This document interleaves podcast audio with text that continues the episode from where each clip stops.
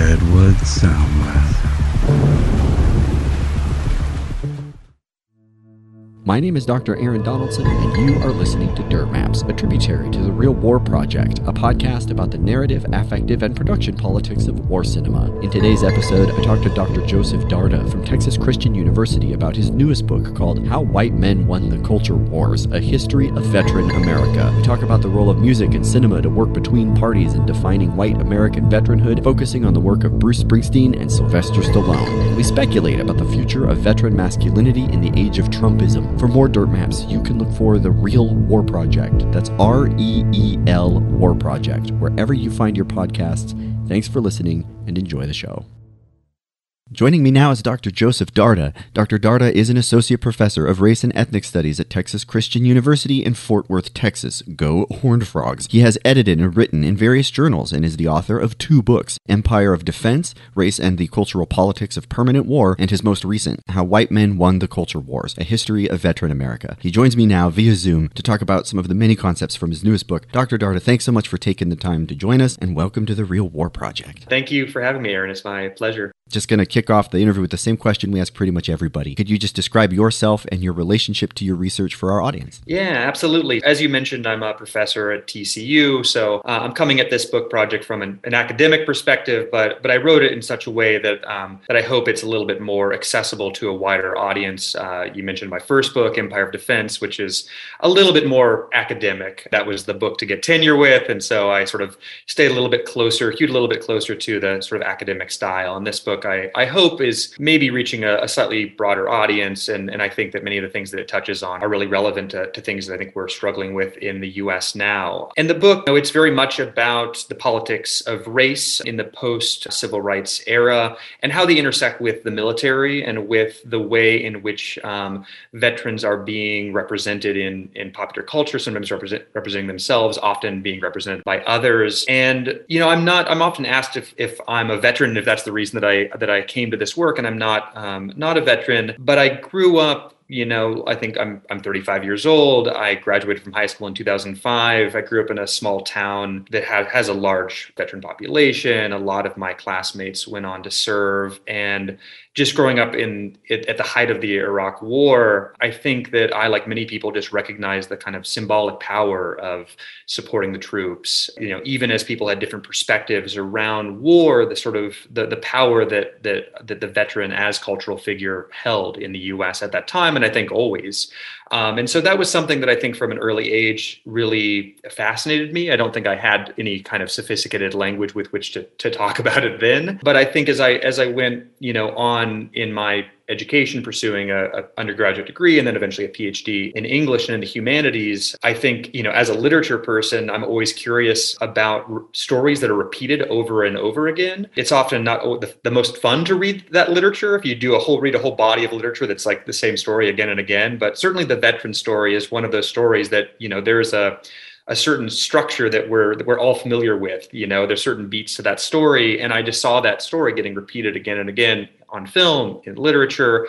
And I think for me, that always raises this question of like, well, what is it that we're responding to in that story that, that we're hearing again and again? Why is it? It's obviously fulfilling some need that we have or some desire or some or something if if we're willing to you know spend our 10 bucks to go see that movie again and again or to buy the by the novel. Um, and so, so that's sort of what I think brought me uh, to this project, both from a professional perspective and also from a personal perspective. It's such a great title. It's How White Men Won the Culture Wars, a history of veteran America.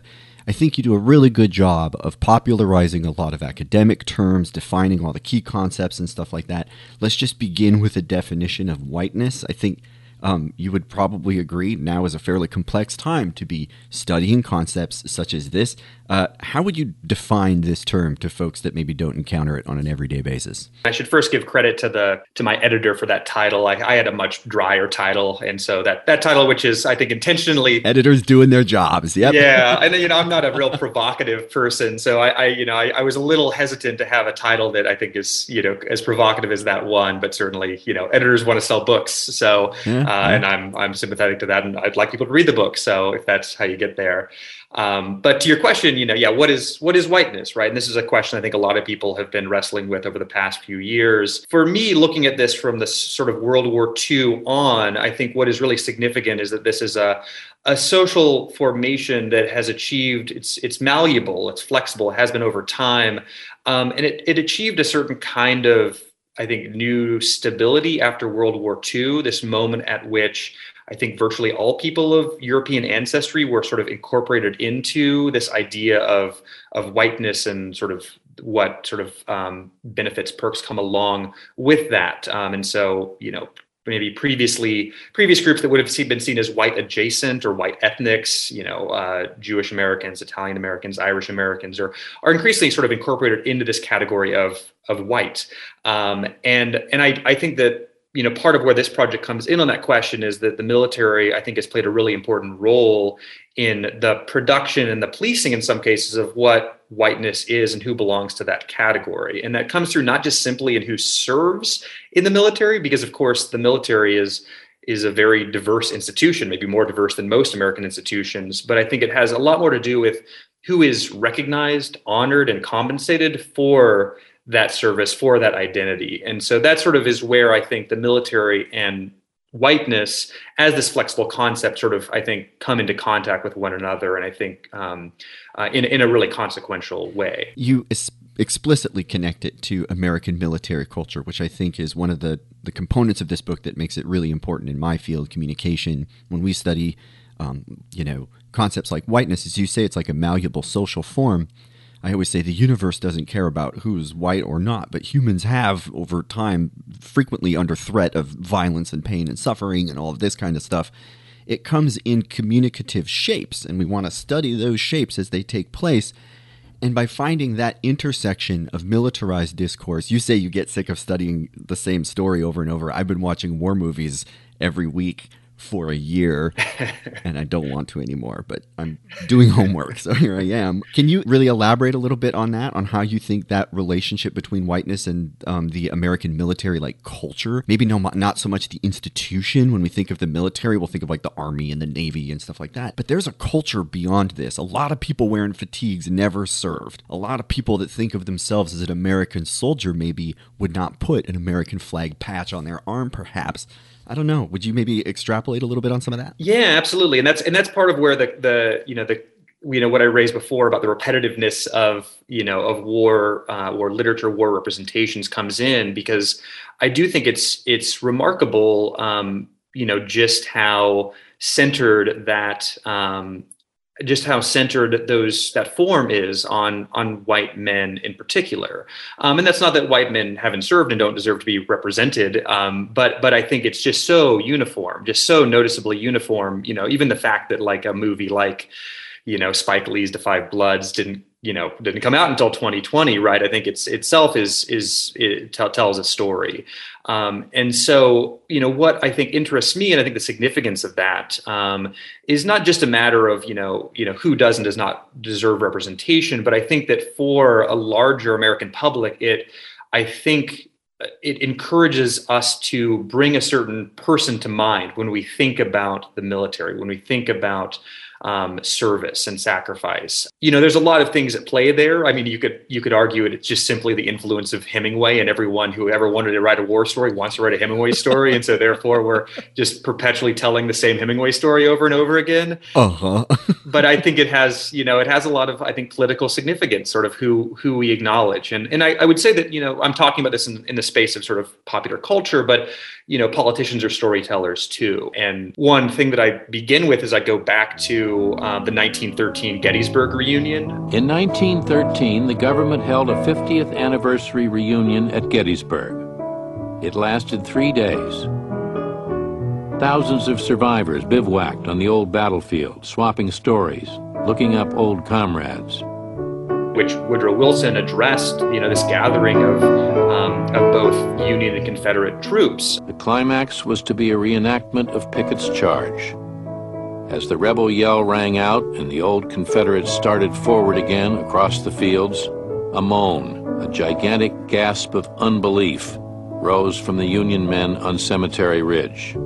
It was then, one onlooker said, that the Yankees, unable to restrain themselves longer, burst from behind the stone wall and flung themselves upon their former enemies, not in mortal combat, but embracing them in brotherly love and affection. And the government, you know, provided resources for veterans of that battle to travel there to be a part of this reunion. It was a reunion that was supposed to sort of heal the nation. That was the way it was articulated, and it was widely covered in the news media, of course. But they didn't invite any black veterans to that event, right? So it was really a reunion of Southern men and Northern men who are white, right? And so, um, and I think that you know, I think that again, it's it's it's different than a novel, different than a film, but it does, I think, similar work in terms of encouraging the American public to sort of recognize some people's service above and beyond others, and and also just to sort of who who do we think of when we think of you know the the protagonist of a war movie, the protagonist of a of a war novel, the protagonist of a war um, by extension. I don't know if you know Boots Riley's film Sorry to Bother You. There's a kind of throwaway line. It's one of my favorite movies commenting on whiteness. Um, but there's a kind of throwaway line where they're arguing about whether Italians are white or not. And they say, yeah, they are. And the answer is like, when? And they say, well, at least since World War II. And I had never thought of that as connecting the notion of whiteness to the notion of the veteran and putting preeminence on the greatest generation of World War II. It's a really fascinating angle as far as the stories that get told and not told. You say that white folks, white men in particular, get recognized, honored, compensated, seen. We just did, um, we're doing batches of movies in three, and then we look back at each batch. And we just did a batch on Normandy. We did not watch Saving Private Ryan yet. But what we did watch um, were movies that made me go looking and learning that there were black balloonists that landed at Normandy and took casualties. That movie's never been made. There were black paratroopers that were prepared to drop into Normandy, but nobody thought they could do that, so they instead sent them to fight fire in Oregon, which could be a riveting movie. I think that could be a fascinating movie, but these movies don't get picked up somehow. Um, we're going to get to cinema in just two seconds. There's a kind of lurking connotation here that I feel I, I, want to bring more and more to the fore because a lot of people won't think of World War II era cinema in particular as like a settler colonial story, right? I'm feeling more and more that not just the white man, but the white settler patriarch is kind of really fundamental here. You said you, you were not sure exactly how to fit this in, but I'm very curious about what your thoughts are on that.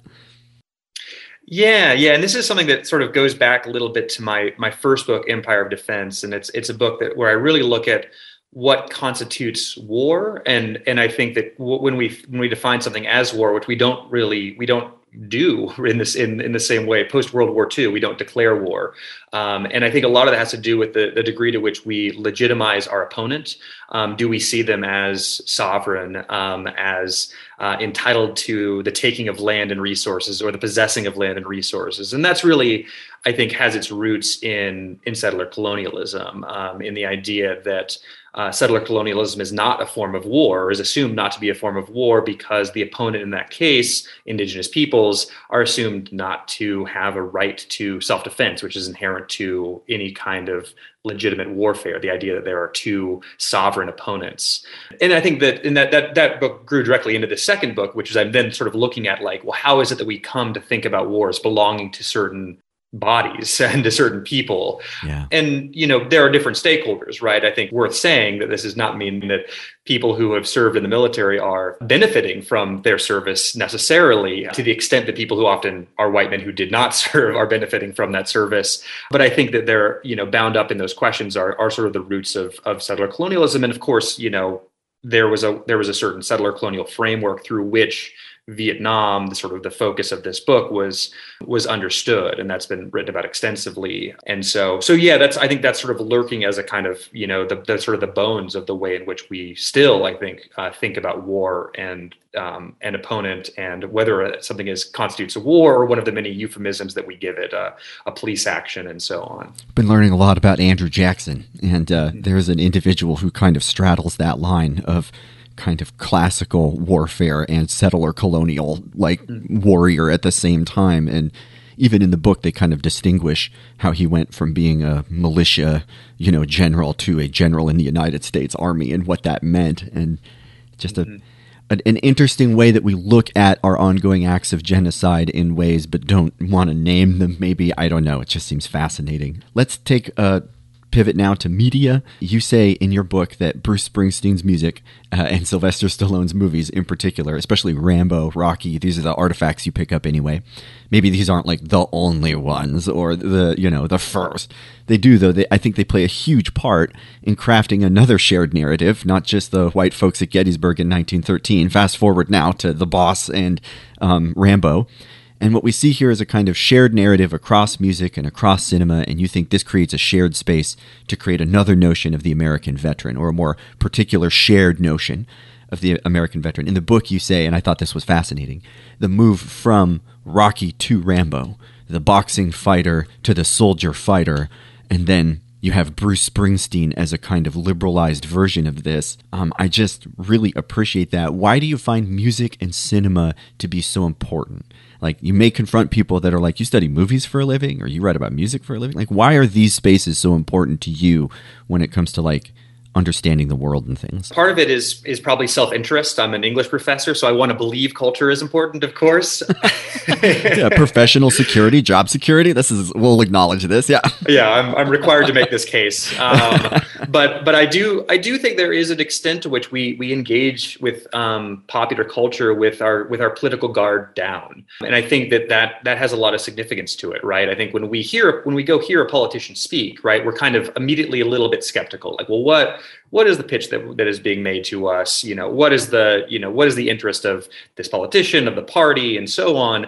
Whereas you know with popular culture with entertainment we're we're looking for something else and and of course there's a politics to it but we're not that's might not be the first thing that we're thinking about when we're listening to born in the usa or or seeing you know rambo first blood no. um and and so for me uh, for me i think you know especially when you think about the success of an album like born in the usa or a film like the second rambo film mm-hmm. um you know i think that any any piece of media, any work of popular culture that is that successful has to be telling us something about, you know, where where people are at at that moment, how they're feeling, what they're thinking, um, even if it's not you know something that is entirely conscious or articulated in a kind of political register. And so that's really i think why i think you know film um, and um, and and literature is is interesting. And it's also and and music um, but it's also a way you know i mentioned before I, I, was hoping with this second book to reach a slightly wider audience. It's also i think a way to get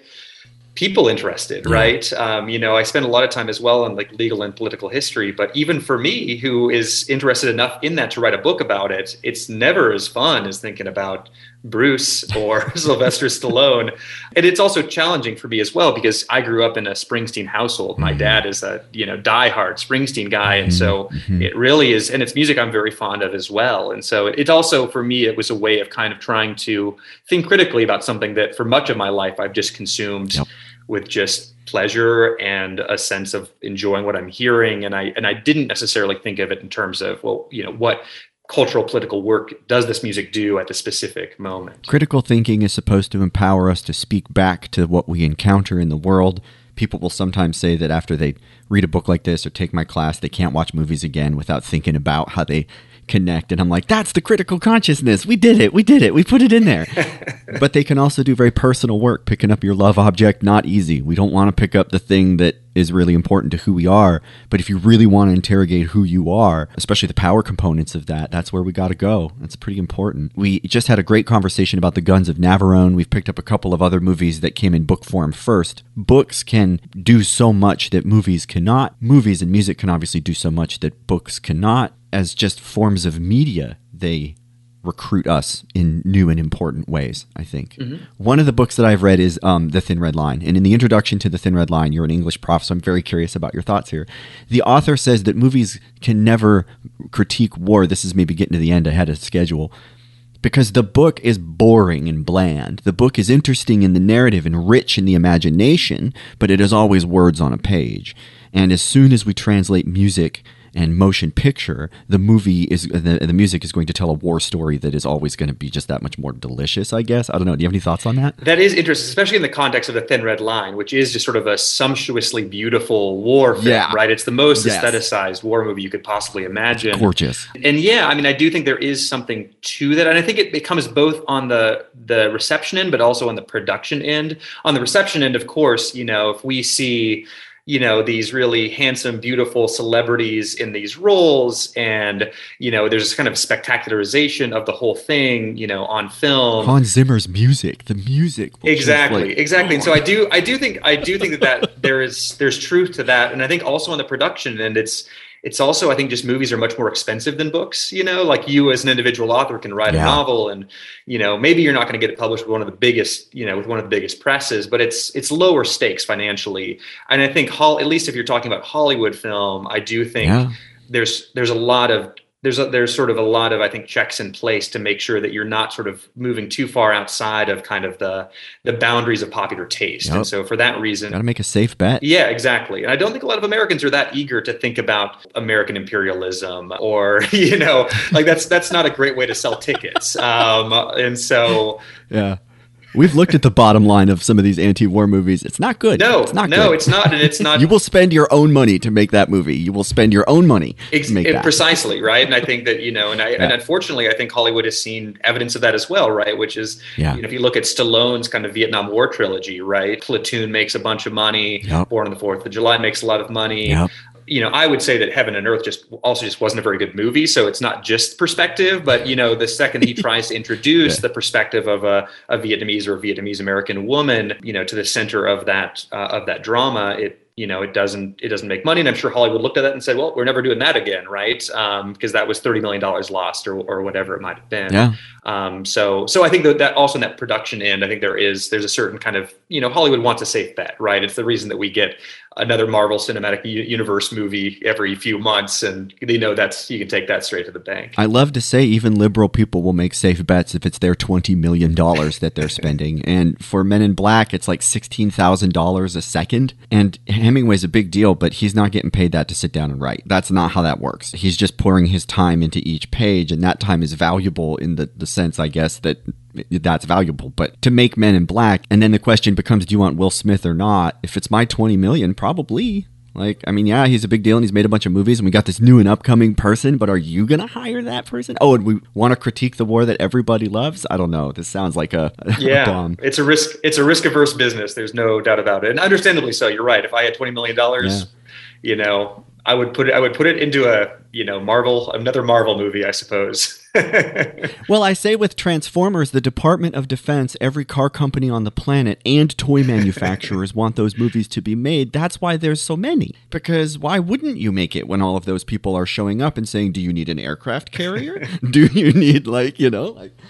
so the book does a really good job of emphasizing how indigenous, black, other non-white populations served and are then ignored by the United States military throughout history. Uh, not no surprise though, in the book you say that between Springsteen's music and Stallone's film, we get this hegemonic imaginary of the American veteran as a white, abandoned, soul-searching, wounded white man trying to find a way to explain what he has done that kind of wins out. Is this right? Can you uh, maybe fill in things that I might be missing? Yeah, yeah, absolutely. And this is, you know, these sort of chapters is sort of chapters three and four of the book, and it's really I see I see them as kind of companion chapters. The first about Springsteen, the second about Stallone, and I'm I'm far from the first person to to notice that these two, you know, these two cultural figures of the early to mid 1980s were sort of companion celebrities at the time as well. You know, one identified with the political left, one with the political right and I really wanted to sort of explore the way in which they were kind of coming to the veteran story um, from those two kind of political lanes. And, and I think that what what unites them for me is really this question of that I think the civil rights era and and, and feminism um, at its height were raising for white male artists of different kinds, which was you know what do we do? what do we do after civil rights, after feminism, in which we we can no longer make movies or make music with the assumption that what we're doing is somehow universal or it's a default position from which to write a song or to uh, write a screenplay. And I think it's interesting that those that these two men, you know, Springsteen, sort of a liberal liberal songwriter who's really thinking about the working class, and and and Stallone, who's you know famously associated with with the right and ultimately with the Reagan administration, um, that they both arrive at, at the veteran. Neither of them are veterans. Both of them, in fact, went to some to some effort to avoid service in the Vietnam War. And Springsteen has been much more candid about this than Stallone has. Yep. But I find it interesting that they both that this is kind of a, I think a solution to both to a, a, a shared question that they're asking themselves, which is like, where do we land at this moment in the 1980s as as white guys making art, right? And and so I, I that was really what I wanted to explore with this is sort of why why the veteran? What does the veteran do for them? Why do these two guys, neither of whom served in the war um, see the Vietnam veteran as sort of the protagonist of you know their biggest successes, right? In the case of Springsteen, you know everyone knows the song "Born in the USA."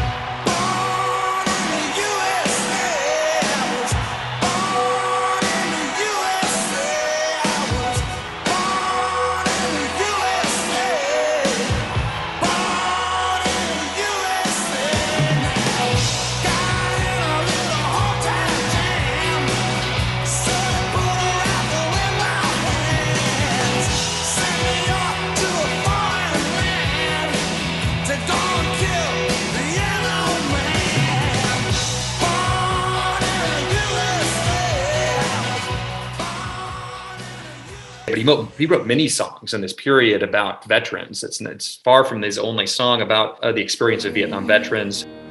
Another minute, but you eat with their families in rich dining halls. An apology and forgiveness got no place here at all. Hit the wall. And Stallone, of course, you know, with the Rambo franchise. Back to your question, Aaron, about sort of is this the one narrative that we tell? I think one thing that was really, that's really interesting about that story, which is certainly not the only story available. It's certainly not the only story that veterans are telling about their their their about their experiences. But I think it's the one that was heard the loudest, that was projected the loudest, and therefore the one that Springsteen and Stallone grabbed onto, and the one that was the most lucrative, I think, in in in the music industry and in the movie industry. And I think it has to do with not just simply this idea of the downtrodden vet and sort of the wounded white male, but also there's a kind of flexibility that I explore in um, in this book um, in terms of what what Stallone and Springsteen are able to do with the veteran, which is the veteran at this time is simultaneously the most American, right? Yeah. We've always sort of seen the veteran as kind of protagonist for the nation, right? Kind of stand in for the nation. And so in that in that way, it's kind of a claiming of, you know, the ultimate kind of American standing, American status, American citizenship. At the same time that that sort of balancing that out with this kind of notion of woundedness is a way to, I think, compete sometimes subconsciously with the claims being made by the civil rights movement, by the feminist movement. It's a long road when you're on your own, and it hurts when they tear your dreams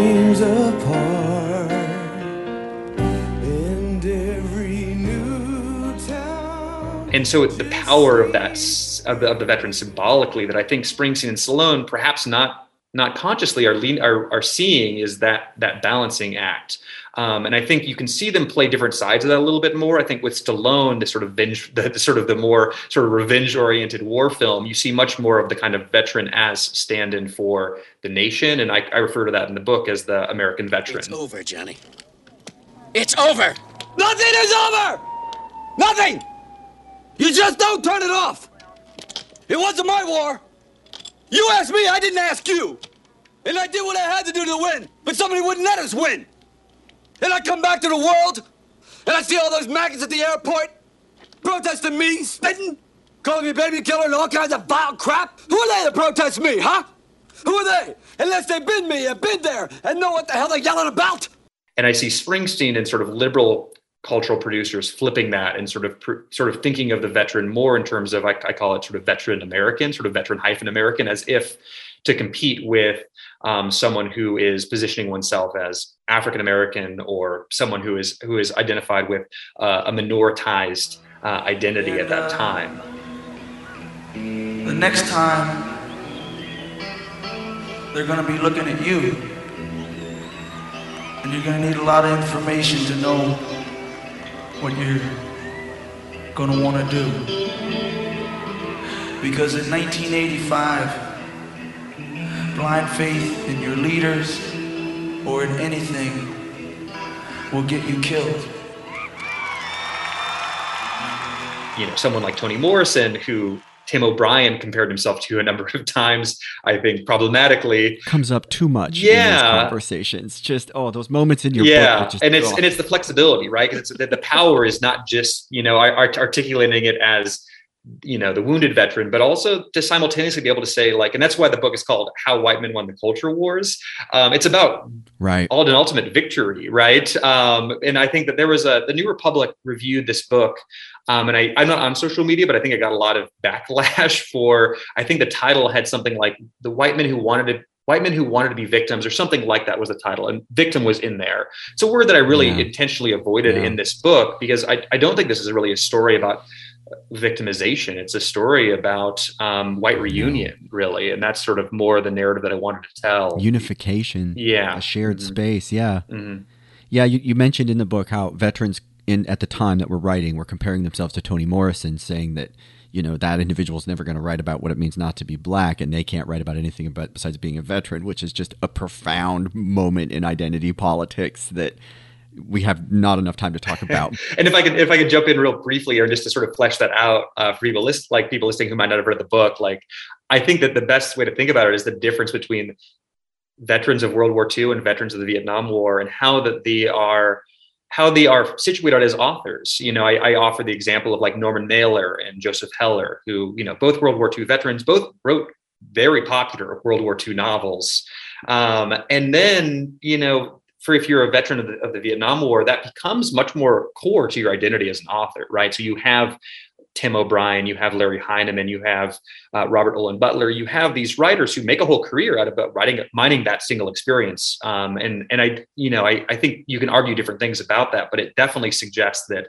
that experience becomes much more core to those writers' identities than it was for Norman Mailer or for Joseph Heller, who, you know, in their obituaries, right, they're not described as veteran writers in the way that, you know, a Larry mm-hmm. Heinemann was, or when Tim O'Brien, you know, um, receives his New York Times obituary, hopefully, hopefully a long time from now, but it'll, it'll, you know, emphasize that he wrote many books mm-hmm. about the veteran experience. the, the the question was really focusing on how music and movies and books and all of this stuff come together to create a shared culture. I just want to collect what we've got so far.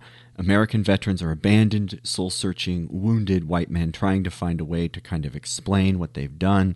This is a a, a shape that we can find in discourse kind of throughout time. It's going to change over time. No single person is responsible. I say there's a choir. And when a bunch of voices hit sympathetic structures, we get this thing called a chord.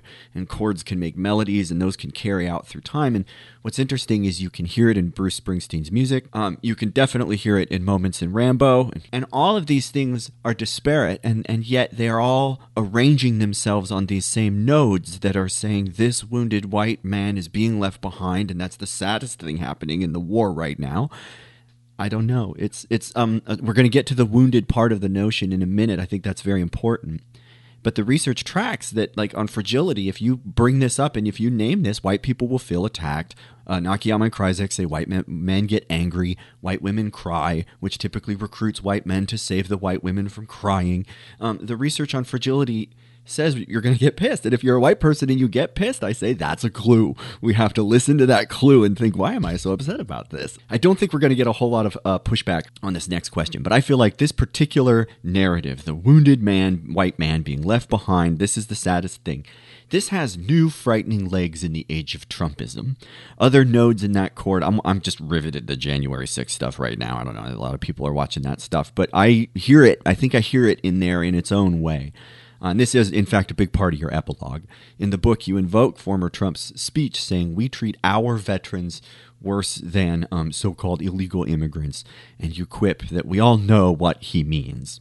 Um, I just really appreciate that note. I'm wondering if you could extrapolate a little bit on where is this narrative now in 2022? Like, what does it look like, and how, where do we see it? This is this is where I, in the book I have an epilogue that sort of is dedicated to uh, sort of the the Trump years, um, and you know my my my my dad. I mentioned my father before. You know, he read this book because Springsteen was in there, so he was going to read the book. And my mom, I don't doesn't usually read my books. Um, it's not her not her interest. Um, but he told her, you know, if you read the epilogue, you'll pretty much get the core idea. And so that was what she read. And so, so yeah, so she's like, yeah, the epilogue. You know, like I've I've, I've pretty much got it. You know, and it is true. I think to some extent, Trump took. I mean, this is what Trump did with a lot of things. He took all of these things that I think were kind of being articulated in the popular imagination in really subtle ways in the 1970s, and 1980s. And he just does it explicitly, right? Um, in terms of the way that he is kind of manipulating you know veteranness in in his in his campaign and then subsequently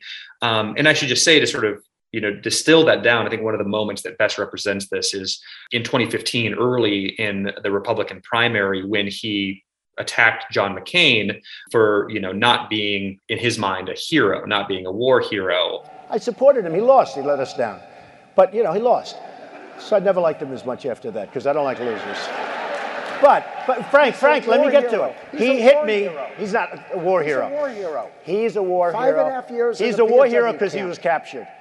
I like people that weren't captured. Okay, I hate to tell you. Do you He's agree with hero. that? Um, and this was a moment that I think shocked a lot of news media, especially I think liberal news media, like, oh, Trump has officially gone too far. He can never recover from this. He's, you know, he's insulted. The right was shocked too. They just didn't say, they didn't know how to say exactly. It. You could see in their face that they were floored, but they were yeah, like, and it was it was sort of beyond. I think it was beyond. I think sort of the political mainstream. Um, but anyone who'd followed like the POW MIA movement from the '80s on knew that McCain was seen as an enemy of that movement. Um, that he was seen as an enemy of veterans. Ironically, yeah. as one of the most famous veterans of the Vietnam War from the U.S. side. Yep. And I think that that perfectly represents one of the things that I think we're reckoning with now, which is that you know part of what this the story this book tells is the way in which veteran experience and the cultural figure of the veteran and veteranness get increasingly detached from veterans themselves. Mm-hmm. It becomes this almost like this free floating signifier where people who are not veterans are claiming that. And this I'm not speaking here about stolen valor right. as much as I would I would call it like almost like reflected valor. Wow. Because mm-hmm. veterans have been sort of raced white and gendered male there's almost a degree in which a lot of white men who are politically powerful um, see themselves as able to kind of claim something of that reflected valor and as something of yeah. sort of a veteran identity for themselves. And Trump is a perfect example of that, right? You know, I don't know how many times there were stories about his yeah. sort of ducking service in in Vietnam, and I think that that that that moment with McCain perfectly perfectly represented like that for at least a certain segment of the American popul- of the American public, Trump is more of a veteran than McCain, yeah. right? Um, and that really, I think, is it raises a question of sort of what this will mean going forward, especially in the era of you know an all volunteer force um, where we have you know fewer and fewer veterans, the smaller and smaller group. Mm-hmm. I'll be fascinated. You know, I don't know that I have anything profound to say about 2022, but I am watching some some someone like you know JD Vance very carefully because I'm curious to see yep. to what extent um, he incorporates his military his military service into his identity as politician um, and sort of where we're at with that um, because I think that you know Vance is someone who has been very careful around Trump and sort of has reached this point of detente with Trump right where he needs Trump to kind of be on his side in order to potentially you know um, become a national politician Right. And I, and so I'm, I'm looking at sort of that and sort of wondering what that's going to look like, you know, and on, on the left, you have someone like a Pete Buttigieg, right? Like, you know, these guys who, be, who are prominent and, and we all know that they serve, but where does that figure into their biography sort of going forward? Duckworth or. Yeah, yeah exactly. And to what extent to what to what extent does that uh, does that resonate, or is that something that can be claimed by someone like Trump, who is you know uh, identifies himself as champion of veterans, even if he has you know no meaningful connection to uh, to veterans or to military service himself? the meaningful connection is a rhetorical one. It's just a purely cultural, superficial one, and that matters. That's a very influential force. Um, again, here I'll say the Mm-hmm. universe won't call it stuff, but Trump supporters definitely will. They will support Mm-hmm. that. Um, so yeah, really important not to fixate on Trump and Trumpism as hard as it is to not stare at the sun. That can make you go blind. I think. I don't know. Um, do you see this narrative showing up with similar resilience on the left? I, I feel like um, it fits in kind of fascinating ways. I told you in the email with like the Avengers movies. If you're familiar with those, it sounds like it.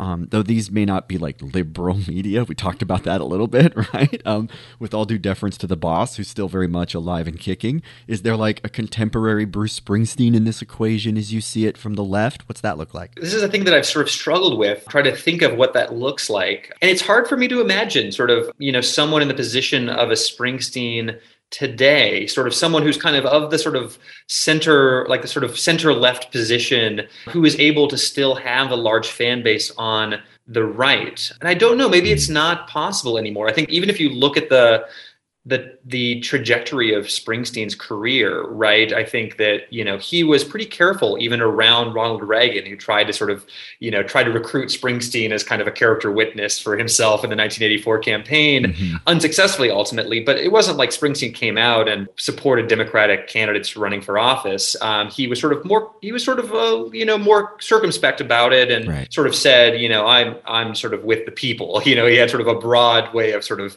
dispelling this idea that he was somehow in in Reagan's pockets.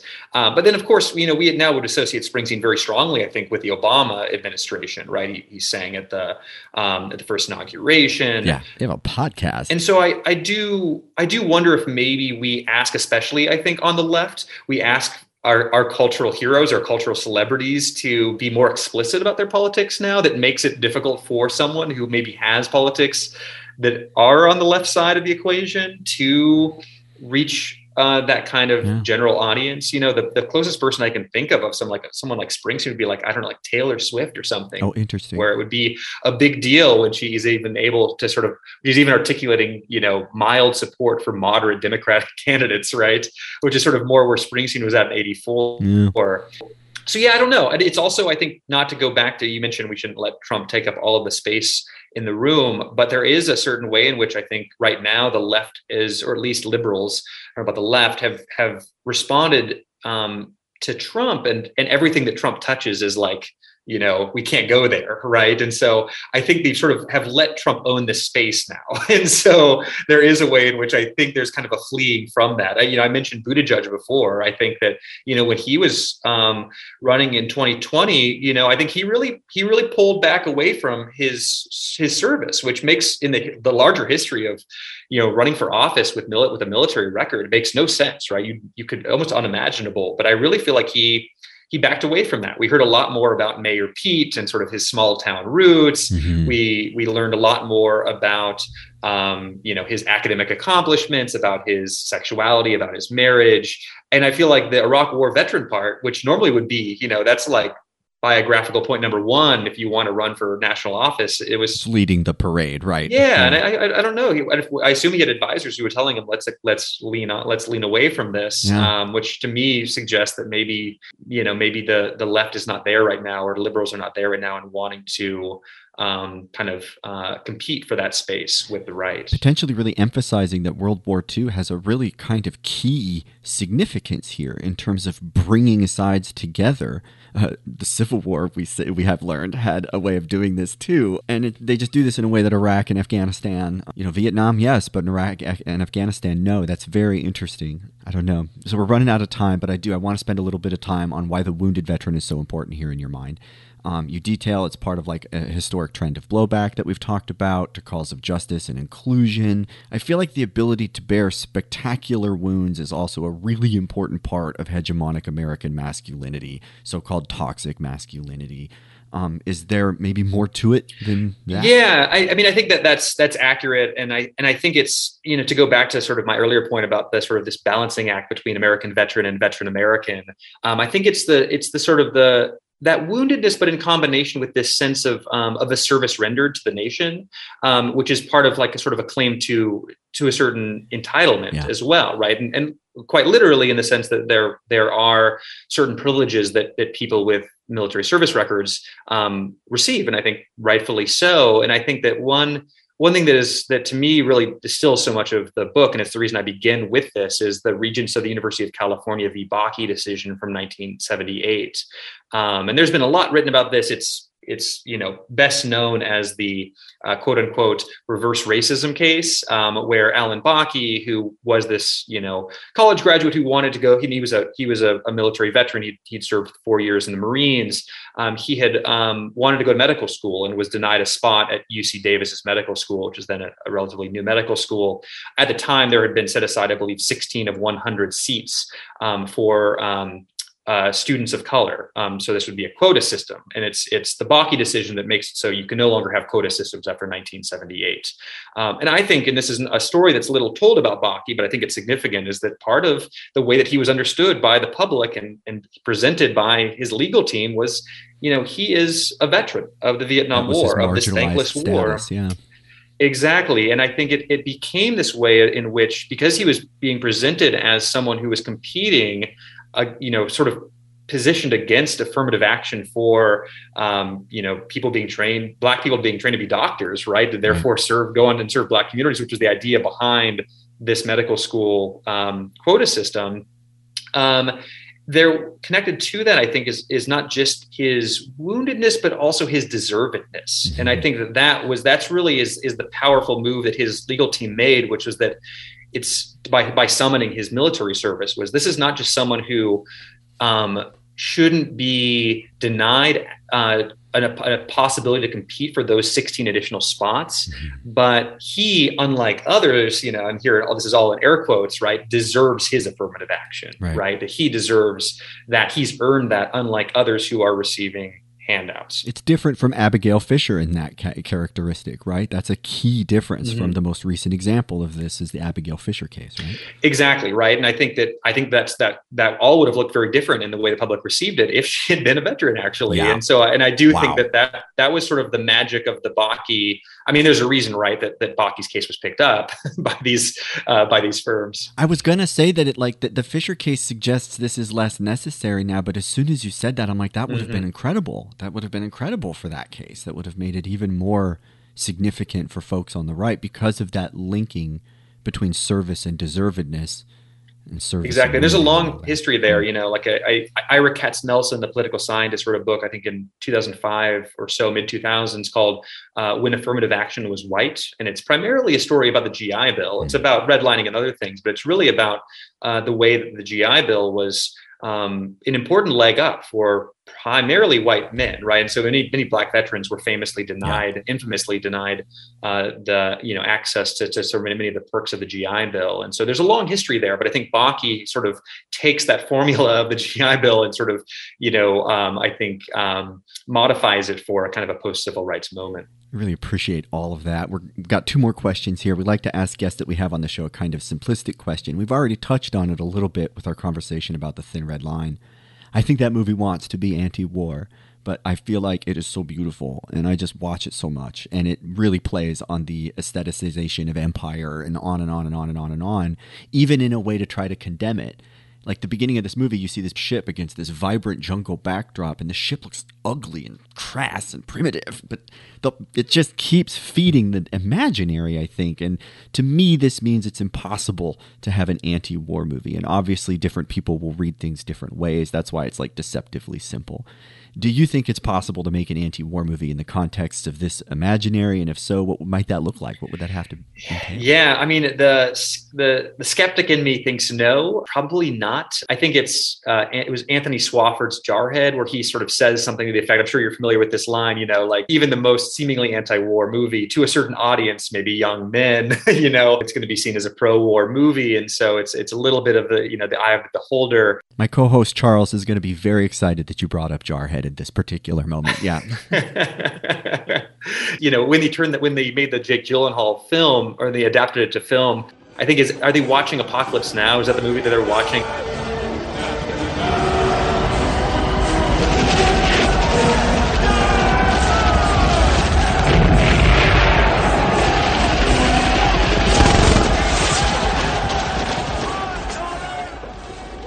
That's the scene that we pick up. Okay, yeah. We watch a whole batch. We watch Apocalypse Now, Full Metal Jacket, and then Jarhead. And he did it so we could put that movie in context with that moment. Yeah, key moment. It is. I think it's you know, and, and I don't know. It, it, it you mentioned this before, but it's also just the, the power of this of cinema as a form somehow. I, I think about this. I mentioned Oliver Stone before, and my partner and I, we just recently rewatched um, Wall Street, you know, which just like Platoon is kind of famously a thing, a movie that's supposed to be against something that ultimately feels almost in the end for it, right? Like Wall Street, you know, goes from being yeah. this kind of, it's supposed to be this condemnation of the greed on Wall Street. And then like, you know, a bunch of young men on Wall Street watch that movie and they say, I want to be Gordon Gekko, Oops. right?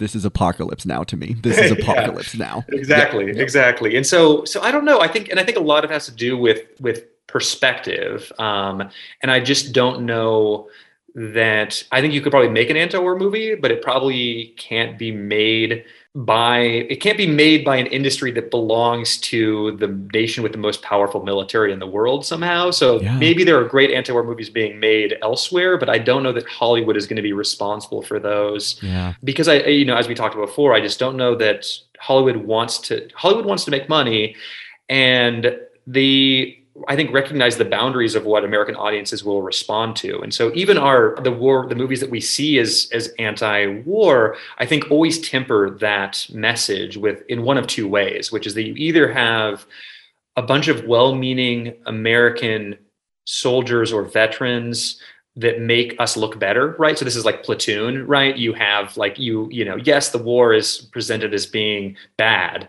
but the men themselves, other than the, the, the sort of the evil, you know, uh, the evil character, you know, like who sort of is leading the, the bad mm-hmm. wing of the the platoon, right? You always have the good characters kind of temper the, the message that's sort of critiquing American war making, or you temper it with irony, uh, which is the Full Metal Jacket version, right? Which which right. is I think is more successful in some ways, but it's also kind of a way of throwing up one's hands, right? And just kind of being like, yeah. you know, war is inevitable, yeah. and that's that, you know, um, boys will be boys, and so so I think that those are kind of the two main categories I would fit sort of the American anti-war movie into. And I don't know that either are successful enough to even retain that title as anti-war, to your point. We had a fun conversation about Failsafe and Doctor Strangelove, both from 1964, both about nuclear annihilation. One of them hilarious, the other one very straight-faced. I said both of them succeed and fail in their own ways.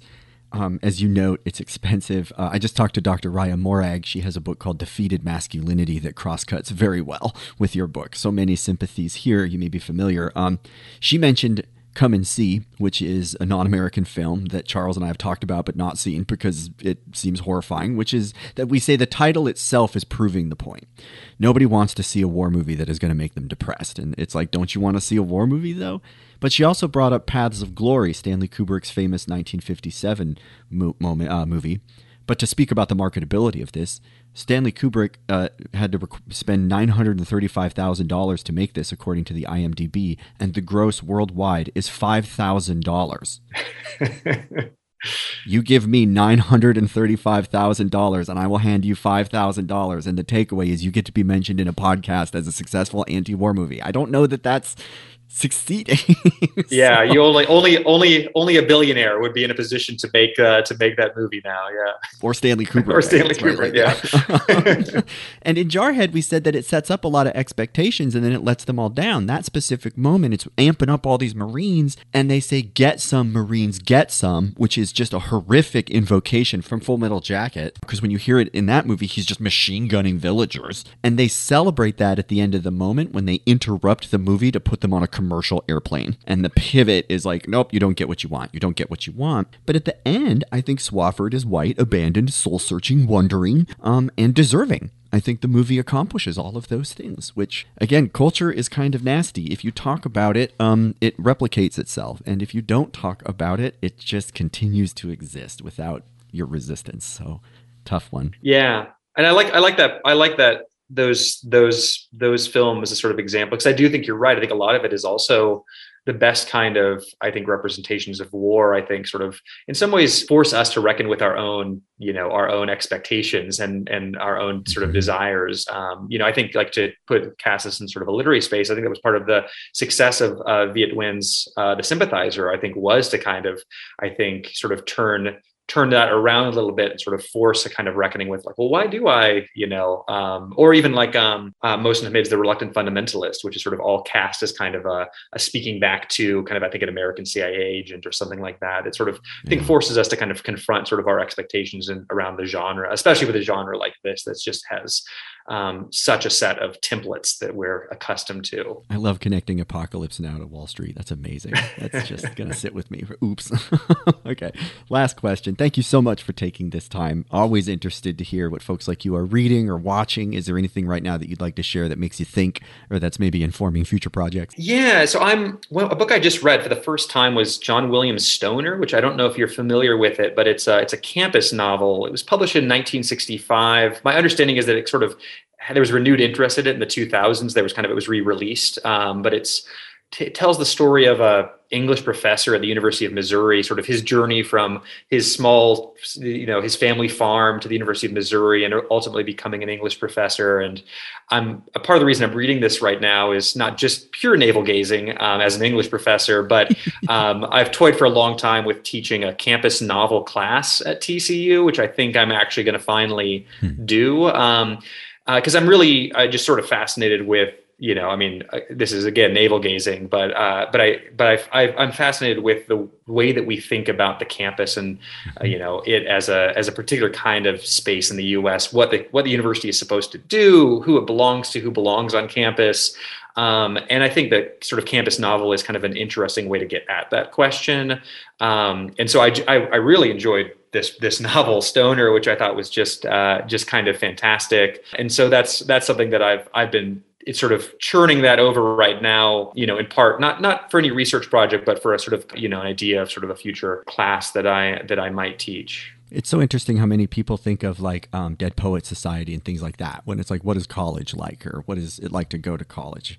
So it's an important imaginary. Yeah, I hope that goes places, and I can't wait to see what you do with it. Yeah, the inspiration for the the professor or the teacher in Young Poet Society was at uh, the University of Connecticut when I was there for graduate school. I remember like one of the first parties, everyone would nudge you and be like, "That's the Dead Poet oh, Society guy," you know, like. And so it was, yeah. it's interesting how much of those kind of stories, I think, for people who end up being, you know, like us, sort right. of long-term creatures of the of the of the university right yeah. like i think that um, it's amazing i think how those kind of narratives can shape the way you think about or the attraction to Good Will Hunting too come into mind yeah absolutely i think all of us have fantasies of working on a blackboard in the hallway as a janitor and sort of you know tr- you know uh, one-upping all of these yeah. fancy harvard people who think they, they know everything or having that kid take our book off the shelf and start asking us about it in our office yeah i think that's maybe where i'm sitting in this fantasy sure. it's a great yeah it's a oh, great great. It's a great fantasy of campus of the campus, I think, and and uh, you know, yeah. seizing the campus as your own. Right.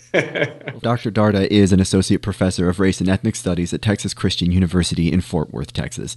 Uh, he's edited and written in various journals and is author of two books, including Empire of Defense: Race and the Cultural Politics of Permanent War, and his most recent, How White Men Won the Culture Wars: A History of Veteran America. Joe, thanks again for taking the time to be on the Reel War Project. Thank you for having me, Aaron. I really appreciate it. This has been Dirt Maps, a tributary to the Reel War Project, a podcast about the narrative, affective, and production politics of war cinema. If you've enjoyed this episode, you can find more Dirt Maps by looking for The Reel War Project. That's R E E L War Project, wherever you find your podcasts. Thanks so much for listening. Thanks for listening.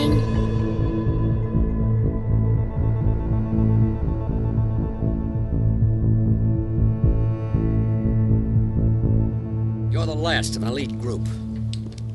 Don't end it like this. Back there, I can fly a gunship. I can drive a tank. I was in charge of million dollar equipment. Back here, I can't even hold a job. Fucking guards! Ah!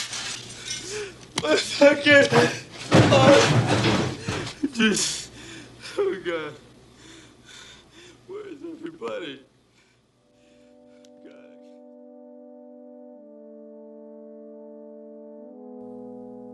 Zach and Matt are two veteran horror movie enthusiasts discussing their favorite and not so favorite horror films. Scary movie fans beware, or listen to Watch No Evil. News, reviews, and deep dives of the television series and film franchises you love take a tour of the popular media world with Biggs and Brandon on Not Safe for Network. Charles is a Purple Heart recipient and cinematographer. Aaron is a professor and critical cultural scholar. Together, they explore the narrative, affective, and production politics of war cinema on the Reel War Project. That's R E E L War Project. You can find all of these shows wherever you find your podcasts. You can find all of these shows on Redwood Sound Labs.